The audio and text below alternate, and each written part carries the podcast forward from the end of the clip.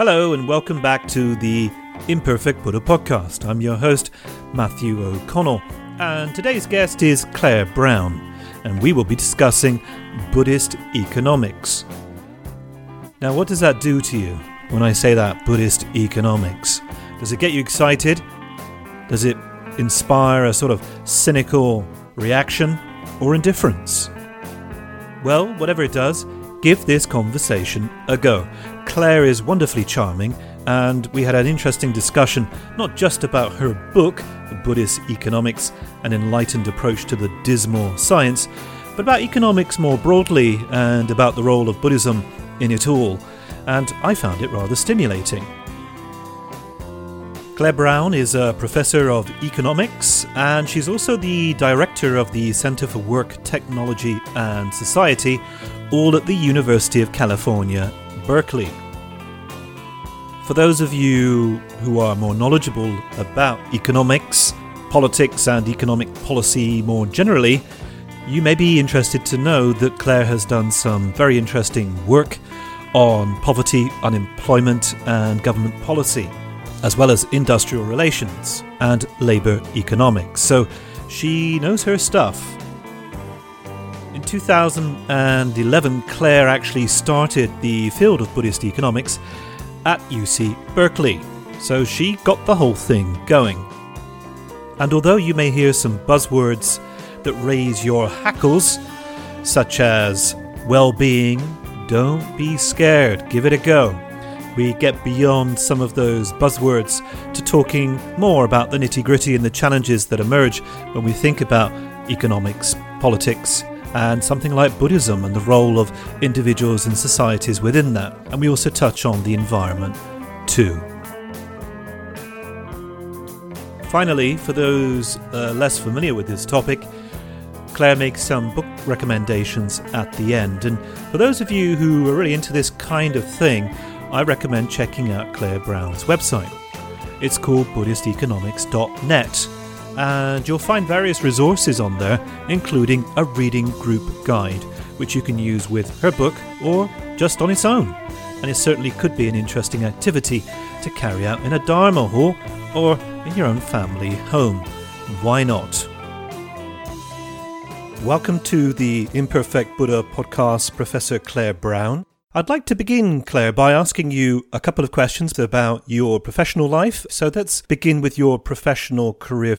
I understand that you are a professor of economics and that you actually started the Buddhist economics program at your university. Can you tell me whether that's true or not? And can you tell us a little bit about both of those pursuits? Yes, it's good to be with you, Matthew. So I am a professor of economics at University of California, Berkeley. And my specialties have been on inequality, uh, labor markets, and the kinds of jobs people have, especially low income po- jobs. How to eradicate poverty, how to share prosperity, how to improve the standard of living, those kinds of issues. And so you can see why I might segue into teaching something, developing a program called Buddhist economics, because it brings together sharing prosperity, living in a sustainable world, reducing suffering. And my program is unusual, but but very well accepted at Berkeley, and the students love it. So tell us a little bit more about how you got that program started. Was it a personal desire? Were you encouraged to do so by others? What is it principally that motivated you? What motivated me was having worked on inequality for decades uh, with colleagues at MIT as well as Berkeley.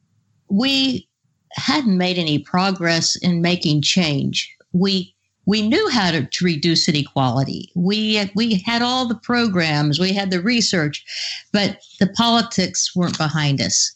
And so we also taught economics in a way that did not use that that, that didn't we didn't teach economics how we wanted to. Mm. None of us were happy with how we were teaching intermediate and beginning economics because it was based upon free markets where inequality didn't really exist in free markets. Free markets gave you the optimal outcome.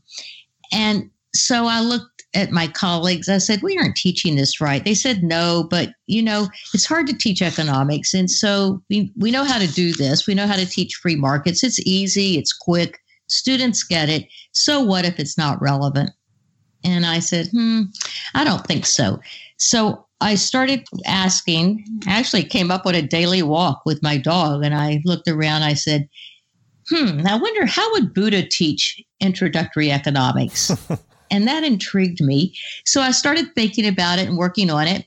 And I set up a seminar called Buddhist Economics because a colleague in psychology said, Clair, you really ought to teach a seminar in this because otherwise you'll never have the time to work on it. Uh-huh. And boy, was she uh-huh. right. So I said, okay. And I did. And the seminar was well accepted. My department at Berkeley is well known for being inclusive of all kinds of thinking and pushing along new ways of thinking. And so they were encouraging.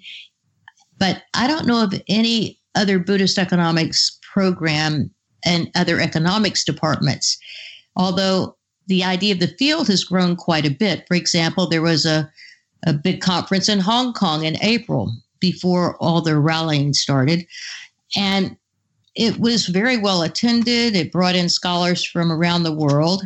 And there's a professor in Budapest and I who are starting a, a book series on Buddhist economics. So it's a field that is growing and has a lot of following and researchers around the world. Interesting. Before we talk a little bit more about what Buddhist economics actually is, if we just talk about economics more generally speaking, in terms of a subject material that is taught at universities, what is it that's actually, what is it you're actually doing as a professor within that context when you're teaching economics? Are you preparing future economists or is it part of a general integrated education in which you're basically just teaching them the ins and outs of economics as an academic subject? Probably a little of all of the hmm. above. But I think I think Matthew, if you want to practice holistic economics today, and holistic economics means interdisciplinary economics, you probably wouldn't get your PhD in economics. You'd probably get it in ecological economics or natural resource economics or something that automatically integrates other disciplines in a way that integrates how to be sustainable, how to share prosperity, how to reduce suffering, about these different ideas. So, for example, at the graduate level, I helped start a program at Berkeley called Development Engineering. And that means actually bringing together engineers who work on technology to improve the standard of living in the developing world and it brings together the social scientists with them because the problem was the engineers just stayed in the lab. The social scientists were clueless about the taking technology out to the hmm. field. But when they work together, their synergy is astonishing and they become multidisciplinary. They figure out how to use technology from the user's viewpoint, how to take it out to the field and make it successful. And so moving ahead in that way, I think is the only way to actually break break into new ground, new ideas as we teach our students. That all sounds very interesting and very encouraging too. So let's move on now then and talk a little bit about Buddhist economics. So what is it exactly? Um, what contribution have you made to it? And how's it going teaching this material? What, what sort of reaction are you getting from students and colleagues? Well, Buddhist economics is actually, I think, not yet quite well defined. Mm. Like, for example, the Hong Kong conference, there were few economists and many people who study Buddhism. And so, of course, one takes an approach that builds upon their own strength and expertise.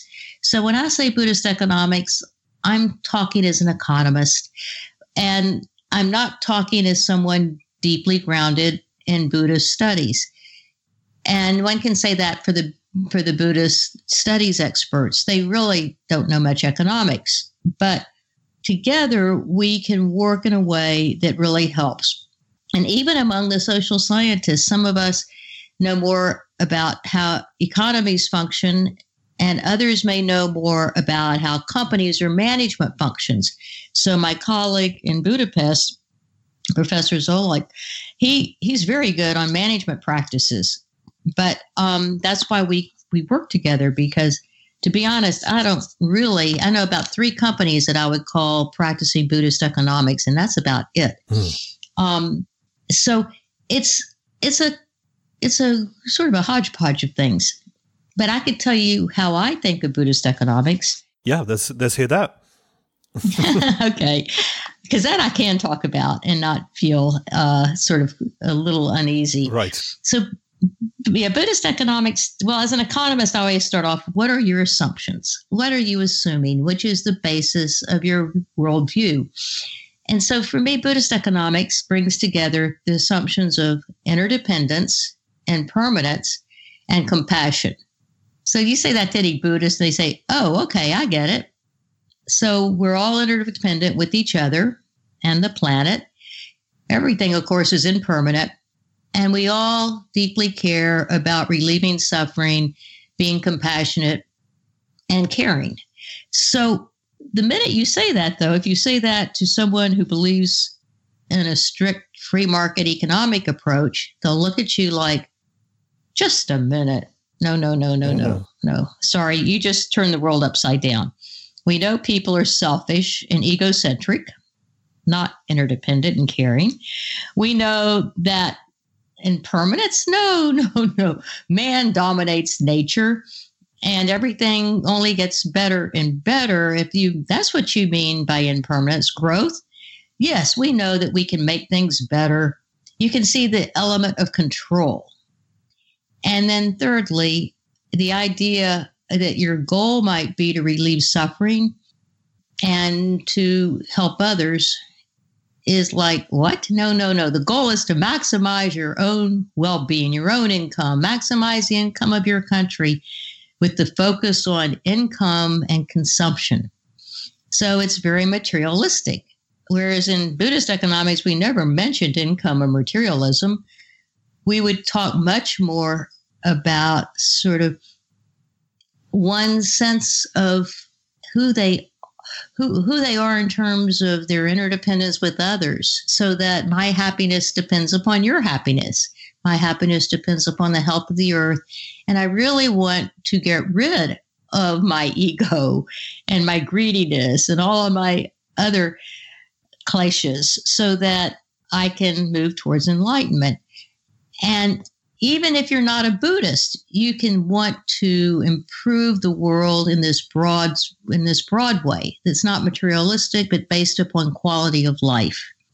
So that's Buddhist economics basically. Think of it as just a broad-based economics that's trying to improve the quality of life of all people and the health of the earth. Yeah, it's difficult not to to hear what you're saying and, and think that you're you're basically describing a pipe dream. I wonder how this could exist in the world. So you talked about three companies that might be practicing this. How about countries, states, cities? I mean, we hear about Bhutan with its approach to global happiness, which sounds great and probably can function in a very small top down country of the size of Bhutan. But not just uh, neoliberal capitalists would, would sneer at some of the suggestions you're making. I think even relatively far left generous Marxist economists would probably look down at some of your proposals. So, from a practical perspective, the question would be this Could this exist as anything other than something that um, sits alongside a regular economy in a developed country? Or is it merely an ideal that somehow you'd like to perhaps have some influence on main economic thinking and policy? Great question. So, thank you for asking me because of course, it's not the first time I've heard this question. Sure. and when I would give my talks on economics, Buddhist economics, when my book first came out, people said, This is a pipe dream. So, and to be honest, um, you can't point quickly to a country say they practice Buddhist economics. In Bhutan, as you say, it's too little and it's not very well developed.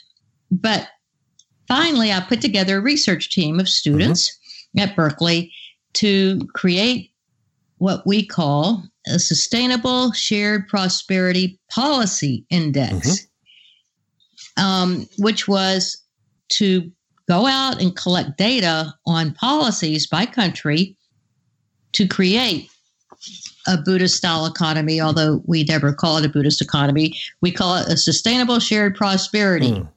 Policy Index.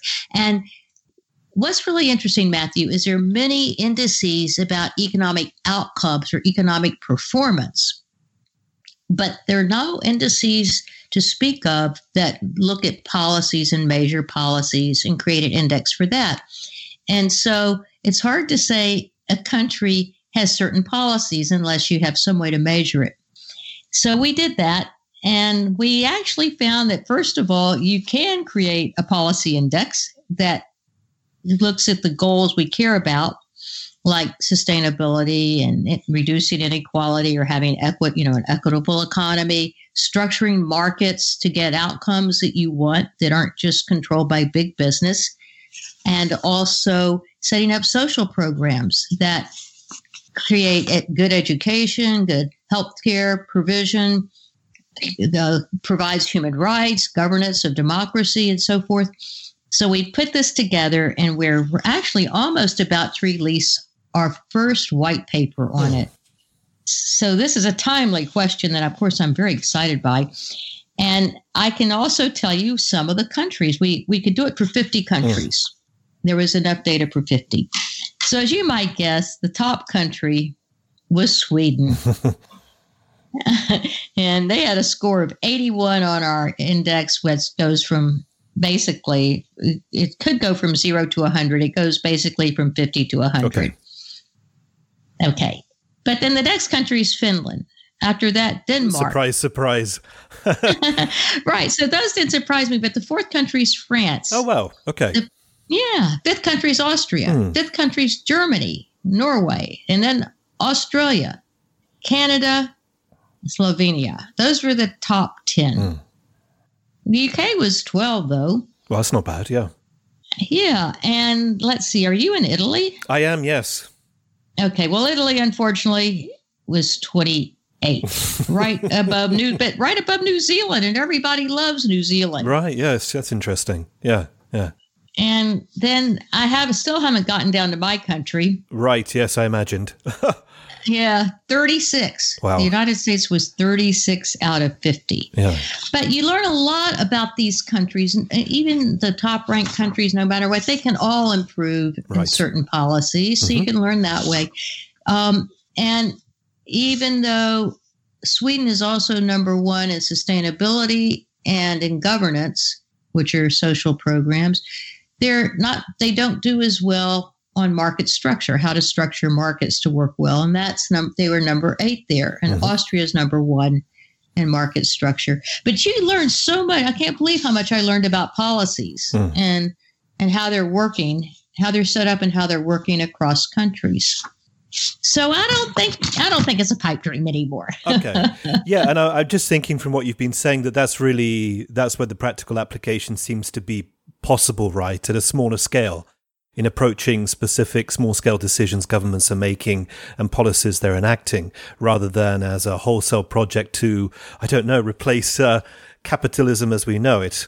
I'm actually not so sure about how to phrase that because I see these as systems of policies mm-hmm. and not as short. I really don't think policies work individually. I think they work as part of a big tapestry mm-hmm. because they work together and they complement each other, or they can't even work against each other, but they tend to um, go together in these countries. And I think that, of course, Buddhist economics is a form of capitalism because it has private property in it. It, but the state plays a very big role. And so in capitalism, people get confused. No matter who you are, unless you're a political scientist, capitalism can go all the way from free markets where they really want the government to, you know, bow out. Although the government absolutely has to be there to regulate private property, to protect it, to provide public safety. So the government plays a role in every economy. The question is, when you have a market economy, which we all have, the question is who's going to structure the market? Somebody has to structure the markets to make them work well. Is it going to be business for their own profitability, which is what the neoliberalism is all about? It's called deregulation. But deregulation is really just saying the government says, oh, well, big business, energy, go ahead. You can you can be controlled by fossil fuel companies. Oh, medical care in the US, okay, big pharma, big big insurance companies. You can control medical care in the U.S. And so in each country, you look and say, oh, who's structuring the markets? Who's setting up the rules? And that to me is what these policies are telling us. Hmm. There also seems to be a question there about the vision that a specific government has or holds about its purpose and its duty to citizens, right? Because you know, the free market economy obviously determines that uh, the government's role is to minimize its intervention in the lives of citizens, but it also means that it, it has a particular vision of the individual, which is quite divergent in the countries you mentioned before. And uh, one of the challenges that, that always comes to my thinking, and it's not restricted to economics, but ideas more generally about how cultures survive, flourish, and change together is you know what are the visions or the sense of common purpose that allow certain types of change to be enacted and certain types of change to be resisted because it's interesting that you mentioned the, the, the know-how about markets in some of those northern european countries not being as well scoring as some of the other characteristics but perhaps that's because they've offset their duty as governments towards the economy and just basically shifted their priority towards uh, ensuring certain quality of life for their citizens. And the question that comes out of all that really is um, what is it that would convince governments, in your view, to start changing, at least to some degree, the direction each one is taking with regards to the market and perhaps integrating a, a tapestry, as you said, of policy changes that might incorporate some of these very good ideas that you've mentioned so far? Oh, I think that you've really put your finger on a really important issue.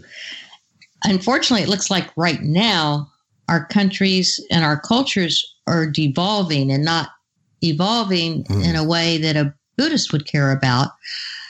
And so I'm a big believer in cultural evolution, mm-hmm. which is basically how what are what are our norms and social practices and the Buddhists would say, oh, right livelihood. Yes, I can see the, the Eightfold Path. That's actually, if we could all follow that, the cultural evolution would be in a direction that I think would be for the common good and improve everyone's sort of quality of life as it reduces suffering. But right now, it seems that all of a sudden, and I think we can get back to some of the reasons for that, but right now, a lot of our countries, including yours and mine, seem to have the culture becoming very, very um, fearful. Hmm. And the fear is driving them to find scapegoats and to blame others and to push out migrants and people that are suffering and to become sort of self centered and trying to say, well, what's in this for me? Or why isn't my income going up? Or um, sort of not thinking in a broader, more more caring way about other people, and especially right now, not caring enough about the health of the planet. So I I think that I'm not sure how to answer the part of your question about what do we do about it. But I do see at least at least in the United States and in Italy too, I'm sure, there's definitely a revolt going on against the greed and the selfishness of the rich in the big countries and the current president. Italy is a little bit different, obviously, to America and also to, to Britain, my you know my home uh, country. But it's um, it's certainly interesting times. I think there's so much going on that it's difficult to come up with a kind of easy answer to the question I posed you, obviously, and that was, that was terrible of me to pose it, knowing it's almost impossible to answer. But uh, who knows? Maybe somebody out there has got an answer.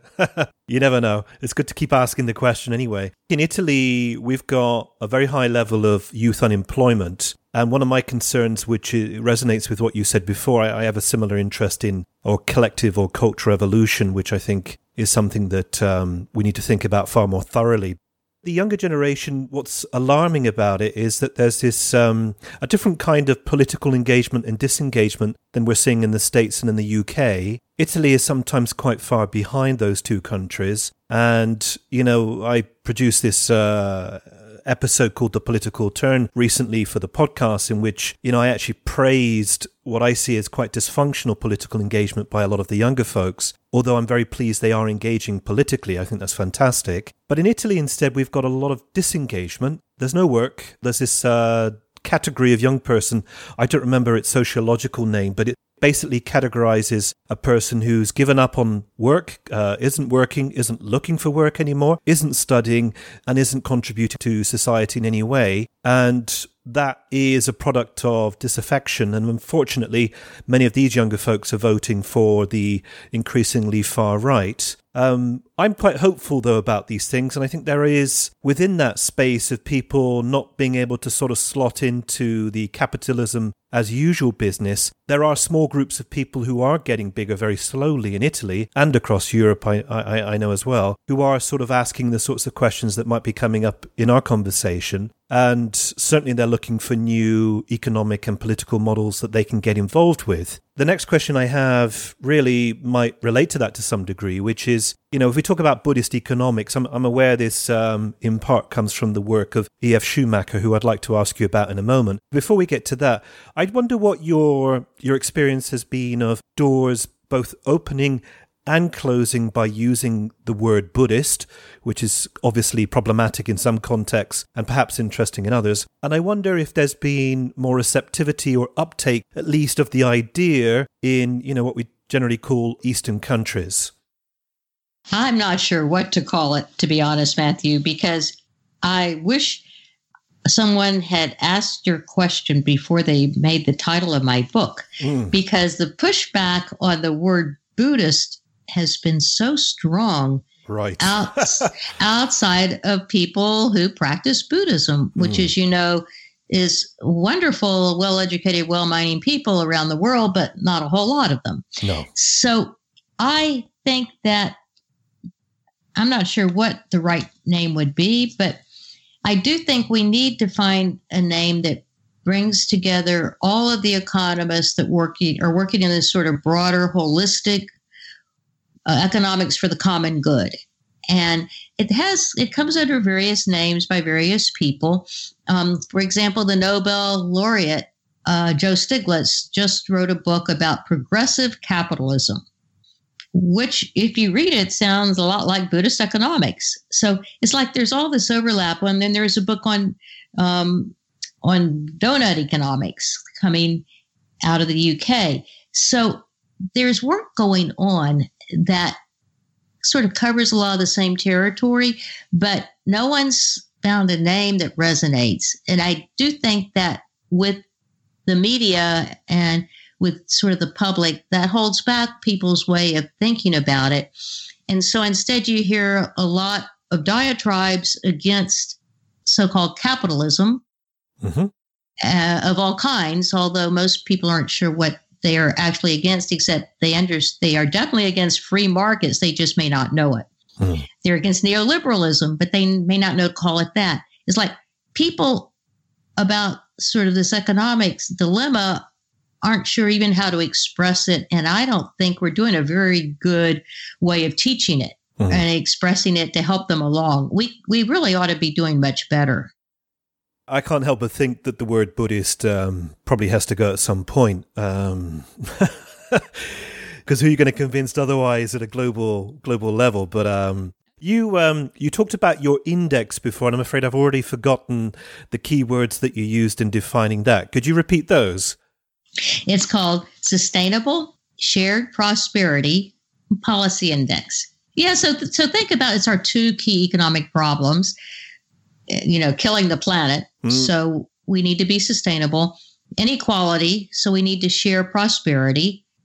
And then the policy index. Mm. It doesn't even bring in the the compassionate part of reducing suffering. Yeah. Yeah, and it's funny because that's that's the sort of word that when you use it in the field of economics often shuts down discourse or shuts down interest from those who are very much wed to classical economics. And, you know, what keeps coming to my mind is that you need a sort of a proactive set of terms that would, would stimulate interest in those who are always looking, you know, at the future. I think one of the problems with Buddhism is that inherent, certainly to earlier forms of Buddhism, is the, the notion of uh, renunciation, which obviously doesn't fit with, with key concepts within economics. Um, that said, E.F. Schumacher was one of the first people to mention this notion of Buddhist economics he said he basically looked at the world of Buddhism and it came from his reading of that. Um, you've mentioned Schumacher as well a couple of times in your talks that I've I've listened to, and so can you say a little bit about Schumacher? What ideas of his inform your own, if they still do?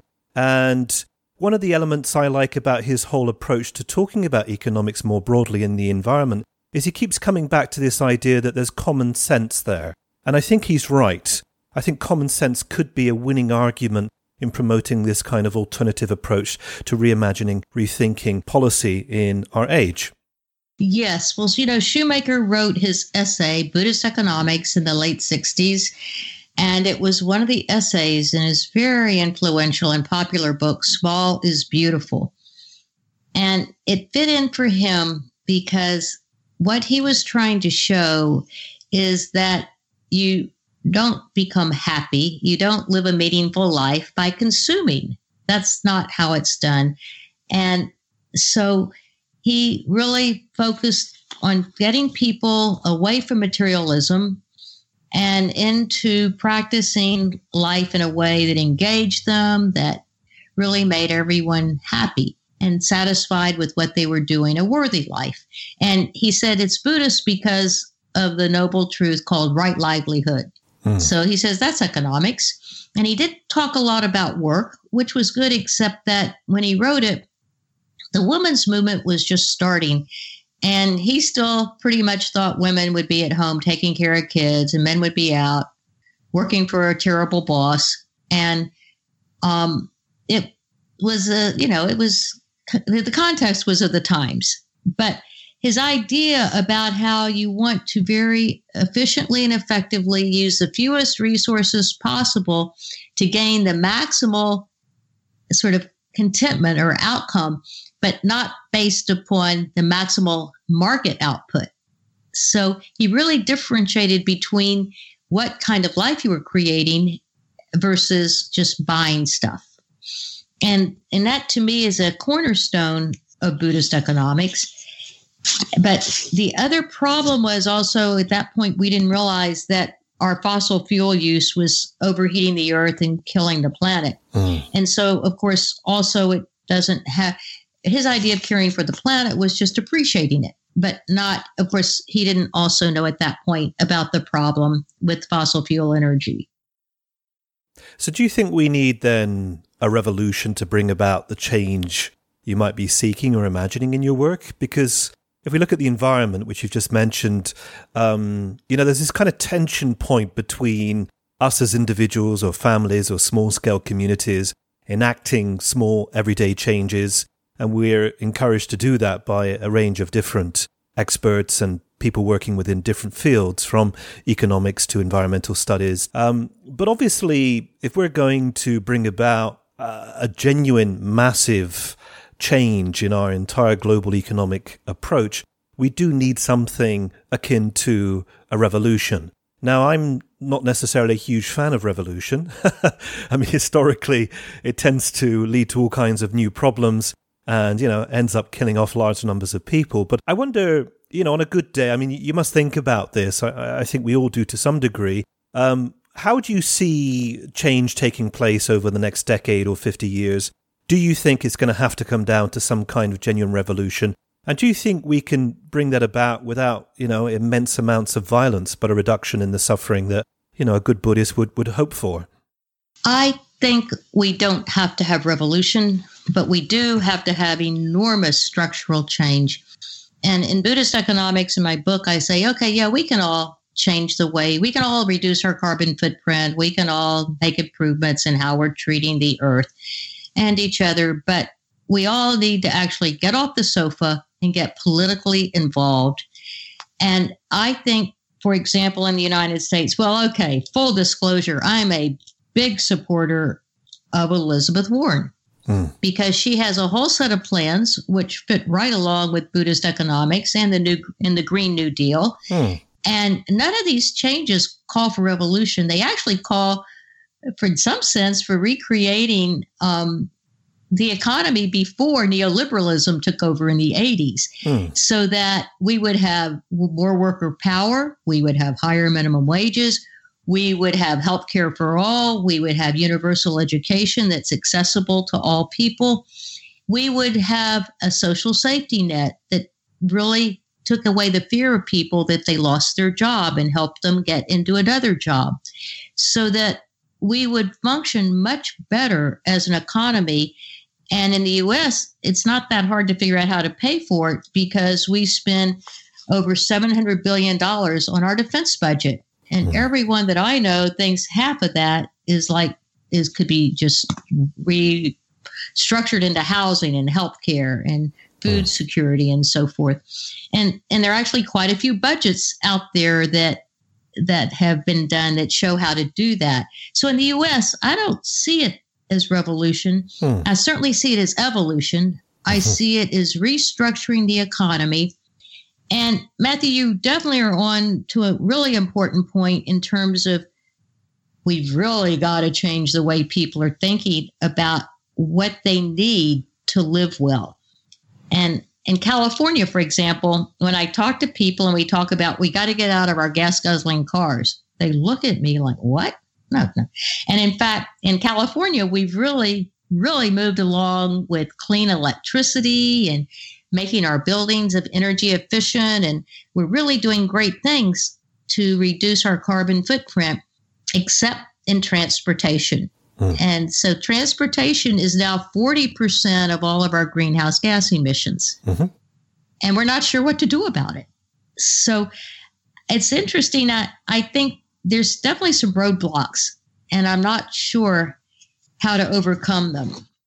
You sound pretty optimistic, and I think you framed it nicely and reminded me and uh, many of the listeners that perhaps these things are not so far out of reach, so beyond our grasp. If if we can change a, a couple of key figures at the top of the, the pyramid, so to speak.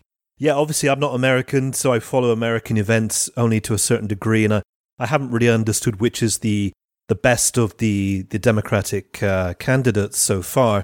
I just hope that the the left generally can avoid excessive fragmentation and get behind somebody who, who stands a chance of winning.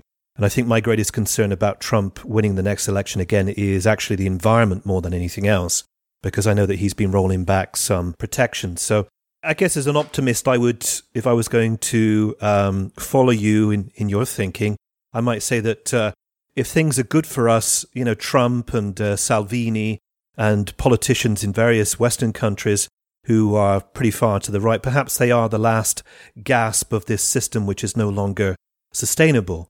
And hopefully enough people will uh, make the right choice at voting time and get rid of them. Right. Yeah, I think you're right that business as usual cannot continue without basically destroying the planet and our way of life. Yeah. I also want to mention anytime someone starts talking about revolutions and killing people, one of the things that I'm so distressed by, and I'm sure you and the listeners are, is we're actually right now with with the climate crisis killing many of people around the earth, and we're only going to make it worse with heat, with with floods, with tsunamis, with fires. It's like in in south southern sub-Saharan Africa, they can't grow crops anymore because it's too hot and too dry. And so the death rate is going to continue to go up from the climate crisis. Mm. And of course, richer people can find ways to survive, but we're really hurting the poorest and the and the people who are least able to care for themselves. It's interesting because you mentioned that phrase, which I think is fundamental for us all to to absorb and perhaps include more in our our everyday conversation with all the kinds of people that we come into contact with, which is that we actually physically, materially cannot continue with business as usual. And I remember, uh, you know, in the 80s, even recognizing in my family that we were already at that point, at the point that we could not continue with business as usual. And we unfortunately had, you know, the, the duo of Reagan and Thatcher sort of hypercharged neoliberal policy. And of course, we've been suffering that for the last decades. But perhaps that's also, in an, a sort of perverse sense, our real hope, uh, an increasing recognition at all levels of society that we really cannot continue as we are and we must change. And some of those changes um, will be in the long term for the betterment of uh, the masses rather than the few. And that's my hope, at least. But if I were going to take that towards a question as we get towards the last uh, 10 minutes of our conversation today, I, um, you've mentioned Elizabeth Warren, but if you think about your colleagues, both at the university you work at, at universities across the planet, and economists too, who would you name as perhaps some of the allies who are thinking along similar lines to you? And if our reader, if our listeners, sorry, were interested in, in picking up books by people who are trying to get to grips with this this kind of material and these kind of thoughts, obviously apart from your own book on Buddhist economics, who would you recommend and who do you think is doing work that may actually be powerful enough and credible enough to start impacting think tanks and governments and thinkers worldwide? Hello, it's me again, and yes, I know it's rather rude to interrupt this lovely conversation that you've given up your time to listen to, but I kind of have to. You may have noticed the traditional introduction for the podcast was missing today. That's because I'm trying to figure out what to do with it. You may also have noticed I wasn't plugging my coaching business either. Now, that's very bad of me, and in fact, I'm not a very good capitalist. It just seems to me that trying to get people to pay money for things is really the wrong approach. People should choose to do so and be free to do so as well. Now, I've got a new website. If you follow the Facebook page or Twitter feed, you probably know about that. Now, I do have a coaching business, and I have mentioned it before. I see it really as a as needed, come along. I have a regular job teaching, which some of you may know. And that allows me to do things like this podcast and the coaching and the workshops I do as well in a way that's not really dependent on people coughing up cash. It also means that those poor students who don't have a dime to rub together, or, well, those people who are living on benefits or whatnot, or the increasing number of people on zero contract hours and that kind of nefarious business arrangement, can actually come along and get some insight, some teaching, or whatever they need. So, Coaching O'Connell is now integrated into the site. You can have a look at what I do if you're interested.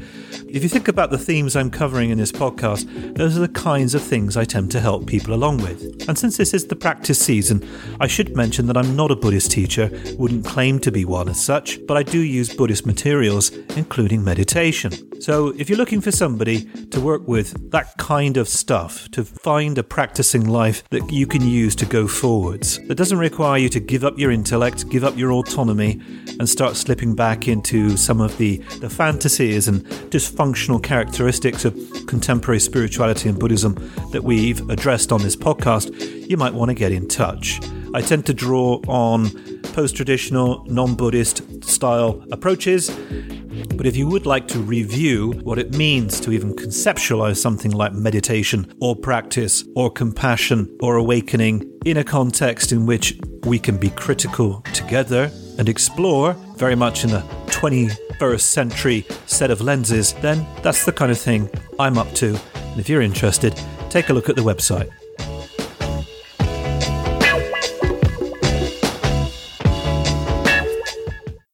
Oh, that's a really broad question, and that fortunately there is a lot going on.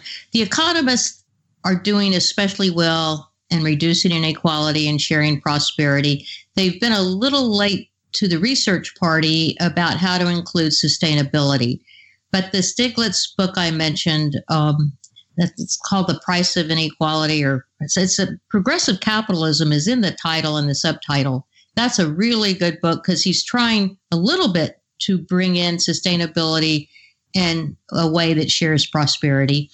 But I think, to be honest, a lot of the work that brings in sustainability is not being done by economists, but by the ecological um, experts. And and a lot of them do know some economics, which is good. And so one of the people that I follow on Twitter and read and think is really terrific is Bill McKibben, the hmm. founder mm. of 350.org. Mm-hmm. All right, yeah. And I read him all the time. And then one could even go back to Barry Commoner, who was one of the founders of modern ecology, because he gave us the four laws of ecology, and one was interdependence. And, and along the same lines was impermanence.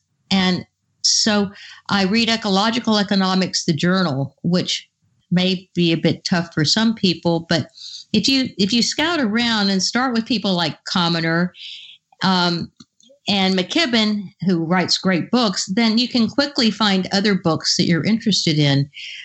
But one of the books I would stay away from, which is not by an economist, but is a so so called a Buddhist based book is Robert Wright's book, Why Buddhism is True. because, Matthew, you didn't ask me. I was waiting for the question that I always get about what is human nature? What's, hey, can we really actually, this, this, this cultural evolution that's taking us down the dark path right now, isn't it just because people are selfish and people want their own personal liberty to do whatever they feel like doing, and no one wants to be told what to do, and no one wants to care for other people. Um, and of course, that's the line that Robert Wright pushed: is that he doesn't do cultural evolution, he but he's based upon biological evolution. Mm. And everybody that I've talked to and worked with, from Buddhist such as at Lion's Roar with Melvin McLeod, um, to evolutionists. Think Robert Wright is not on the right path. Um, because anybody who who comes from Buddhism really believes follows much more the path of Ricard, who wrote this wonderful 500 page book called Altruism. Mm. About what is altruism? Are people altruistic? And this is a pretty deep question. We could spend another hour on it, but I care a lot and think a lot about well, what role does altruism play? Because it's an important part of Buddhist economics. And do are people naturally selfish, or do they have do they care about others? And so the neuroscientists and all of the psychologists and economists who've gone to study how do people behave, they come back and say, oh, well, the economists say, just a second, actually, people are altruistic. We didn't expect that. Mm-hmm. People do care and take care of themselves, of course, and that's called self regarding. But people almost always show other regarding or altruism of helping or caring for people without expecting anything in return. Mm. And as long as there's some altruism there, then the Buddhist economic model is the right model as opposed to just thinking people are only selfish. And and we could go on and talk about all the studies that show what makes people happy, mm-hmm. um, and so forth. But there's a lot out there that addresses this question, which I think right now is such an important question because, as you point out, we have so many leaders right now who are angry, who are aggressive, who who preach selfishness and practice it, and in the US are really racist and trying to divide people. And we're saying, oh, is this like what we should expect? Is this what people are like? But from a Buddhist viewpoint, the answer is no. That this is delusion. This is sort of the social clouds that come over people and cause delusion, and that it's not the basic nature. That hmm people, there is some enlightened self interest within all of us to live a good life, a moral life, a right life. And that right livelihood or right living is very important to people. And it does make them happier and it makes the world better. So I, I think a lot about this question of what's human nature and how altruistic are we and how to help support altruism. I guess the reason I didn't ask it for a question is, as a question is because I think it's. Uh, this is not to offend you, but I think it's a dumb question in the sense that to me it's so obvious that a simplistic analysis of human beings as being one or the other would, would fail miserably to to live up to any critique. You know. Oh, but Matthew, I'm so happy to hear that because economists, I mean, you're right. I think you represent all educated people outside of economics. right. Okay. There we go. Whereas you go among economists, it's to this day, I am among economists who say, what? People aren't just selfish? What? It's like, just a second, you got to go read the literature. It's like economists have come along finally uh, in the last 20 years, but it's still a, it's still a slog. There's a couple of things I'd say uh, to that. The first one is that I think you need a certain form of university education sometimes to to actually learn certain forms of ignorance or even stupidity. Um, on the other side, I would uh, give give a quote that you're probably familiar with, which is by the uh, the figure from the BBC, Richard Attenborough, who's a very important figure in the creation of uh, documentaries about the environment. And in a talk he gave, yes. he said, You either have to be utterly stupid or an economist to believe that unlimited growth will go on forever. And of course, it is obvious. I think a lot of these things are obvious. And we're kind of. Um, we're sold a lie by the, the current political order and the current economic order, which people, I think, worryingly more than anything, it's not that they actually believe it to be true, but they just accept that those are the conditions upon which we have to live. And that's why I think that point about encouraging thinking and discussion in which we accept that actually business as usual is no longer possible has to become more of a norm so that the kind of discussion you and I are having now and the sort of topics you're thinking about quite clearly, they have to become part of um, a sort of long-term project, which is which isn't just alarmism and isn't just a sort of knee-jerk reaction against the extremes of Trump or a Salvini or whoever, but are a new kind of sort of collective awareness and commitment to imagining the world moving in a very different direction to the one it's currently going in. Certainly, one of the failings of the, the 80s and the 90s, when a lot of these ideas started becoming more, more well known, is that there was this sort of utopian, um, idealistic, sort of, um, I would call immature fantasy about what was possible. And I think we're at the point now where we're perhaps grounded enough to realize the truth of the limits of economic growth, the absolute necess- necessity to engage with the environment differently, but also this, this point about imagining who we are as collectives in ways that are not utopian and unrealistic, but are basically based on the facts of our current situation and the question of, well, what do we want to do about it? And what could we do about it? Rather than just say, well, this is inevitable and that isn't. Right. I agree. I keep asking people the question, what is important to you? What makes your life meaningful?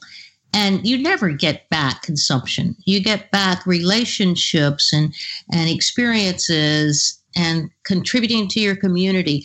And you know we need to think of growth as a progress forward not based upon consumption but progress forward with cleaning up the air and mm-hmm. moving to a, a planet that is sustainable and economic growth means reducing consumption that's of luxuries and positional goods at the top. One of the reasons people are feeling so bad, I think, is that economic growth has gone primarily to the top, the wealthiest people around the world. And so everybody in the middle is feeling left out, and not even just the middle, the bottom 80 to 90% mm-hmm. are feeling left out, discarded. You think about the youth in Italy. It's like, just a second, we have the resources we have we're, we're, we're very rich around the world if we rethink about who we are how we want to use our resources and how to support a meaningful comfortable life for everyone. So you're right that's a that's a new vision but it's not against economic growth. It's thinking about what is growth to create quality of life. And in that way we have lots that we can do. There there's and a lot we need to do because we need to totally rethink energy and the way we build cities and how much time we work and yeah. sort of how to balance life. And we can do that. We have the resources. And so you may think, I don't even want to use the word revolution because I think you're right. That gets people too riled up. But we can certainly restructure and rethink the economy to produce those outcomes. Yeah, well, I agree with you, and it's it's great to to come towards a close on an optimistic note. Uh, the one final point I would make um, would be that I think I think a lot of people who are living in that sort of in between space, a sort of bardos, so to speak, like these young Italians, uh, one of the things I do in my teaching role is to try and encourage people to to assert their democratic right to participate in answering these kinds of questions because we've seen that a lot of the experts who are still operating you know, in think tanks and whatnot they are ideologically captured by neoliberalism and they do need to be challenged and we do need young creative minds engaging with these topics as real possibilities rather than just pessimism and you know it's great to hear that that certainly seems to uh, be part of the work you're doing. I do want to say one thing to listeners before we, we run out of time, which is that you've added this very nice section to your website. So the book, uh, which I mentioned in the introduction, but I'll just repeat again now, is is called Buddhist Economics. And on your website, which is BuddhistEconomics.net, there's this great uh, page called Reading Group Guide, in which you present a very nice set of questions, which some of them I would suggest sort of respond to some of the sorts of topics we've been tackling today, and it's freely available, and people could do that on their own or with a partner or in their family or as part of a meditation group too, right? Oh, yes. I would thrill me to know when to know people are talking about how to integrate sort of Buddhist economics into their lives as part of their practice. Yeah, Great. So recommended. And as I mentioned as well, Jeffrey Sachs is a big fan too. So well done for getting his support, Clair. And uh, thank you for coming on and, and speaking to us about this uh, fascinating topic. And I really obviously wish you the best with uh, carrying these ideas forward. Matthew, it's been wonderful talking to you. And thank you for helping all of us think broader and in more caring ways. Great. You're most welcome. All the best for now.